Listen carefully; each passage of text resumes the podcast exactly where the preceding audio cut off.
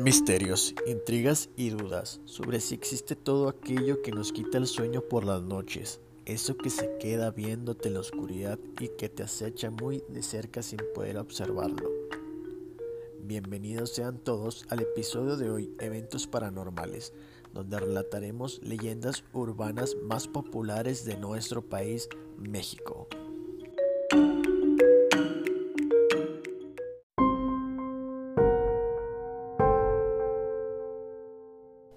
México es un país lleno de historias misteriosas.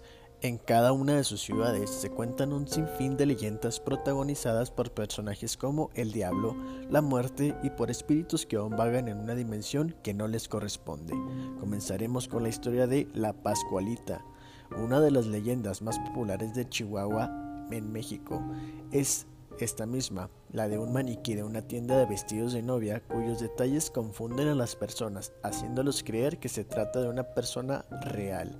Se dice que la Pascualita se trata de la hija de la señora Pascualita Esparza Perales de Pérez, la dueña de la casa de novias de la década de 1930. La joven mujer era inteligente, hermosa y de un carácter encantador, pero por desgracia murió siendo muy joven por la picadura de un alacrán. La historia que ha pasado entre generaciones indica que el maniquí aún se puede encontrar en esta tienda, quien fue embalsamada por su madre para siempre tenerla cerca. A la fecha es una atracción de la ciudad de Chihuahua y existe el mito de que las mujeres que se casan con el vestido que porta la Pascualita tienen muy buena suerte en su matrimonio. ¿Te pondrías el vestido de la Pascualita para tu boda?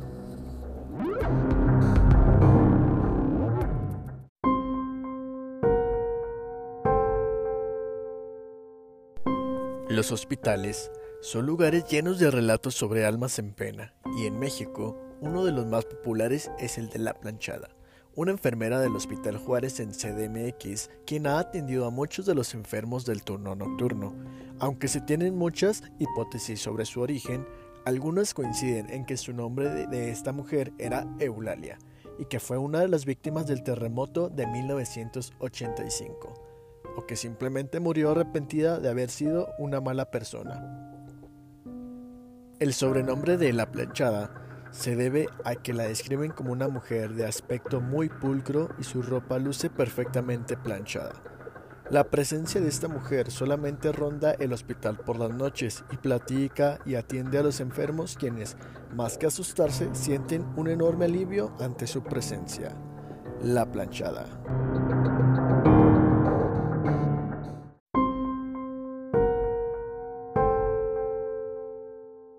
Se dice que las carreteras y los caminos de diferentes pueblos de México, muchos se han encontrado con un charro vestido de negro que monta un hermoso caballo negro azabache con los ojos de fuego.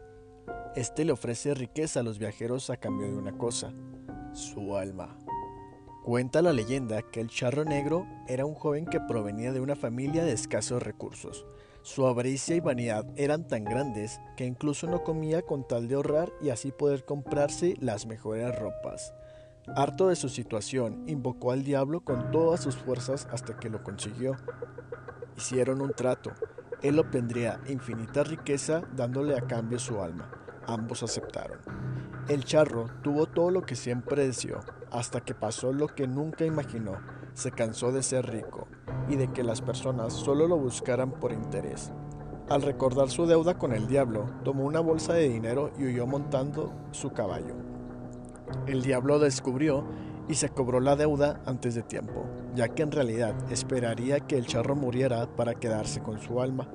Como castigo ante su traición, el diablo condenó al charro a vagar para buscar a una persona tan avariciosa como él para que tome su lugar en el infierno.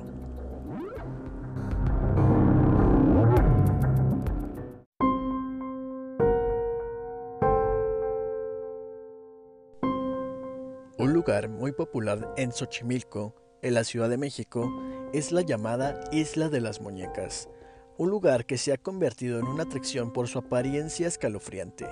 Cuenta la leyenda que el señor Julián Santana, quien habitaba una de las chinampas en Xochimilco, descubrió el cadáver de una niña que murió ahogada muy cerca de su casa.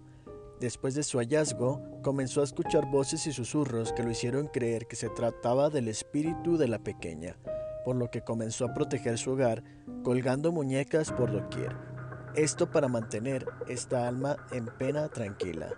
Sus primeras muñecas fueron encontradas en la basura o cerca de los canales, pero la gente poco a poco fue haciéndole donaciones para que la isla quedara repleta de escalofriantes muñecas, que actualmente se encuentran a apreciar y se puede visitar este lugar abierto al público. ¿Qué me dices? ¿Te atreverías a un paseo nocturno por la isla de las muñecas?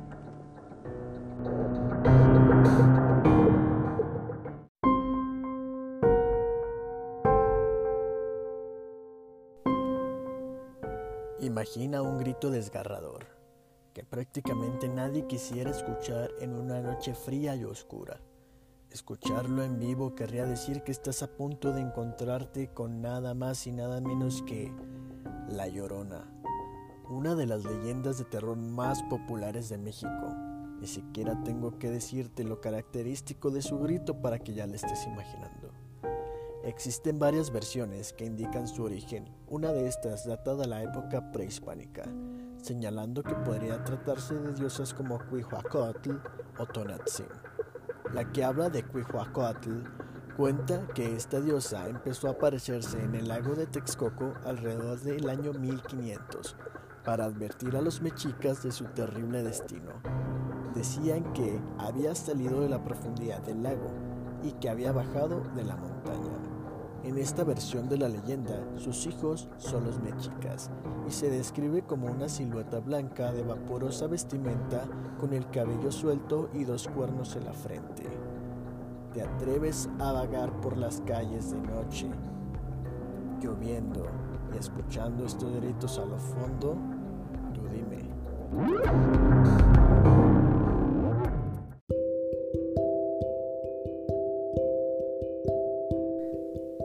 Esperamos que estas breves y populares leyendas de México hayan sido de tu agrado. Puedes escribirnos en los comentarios tu propia experiencia de eventos paranormales para estarlo compartiendo en futuras ediciones. Te esperamos en Palabanda.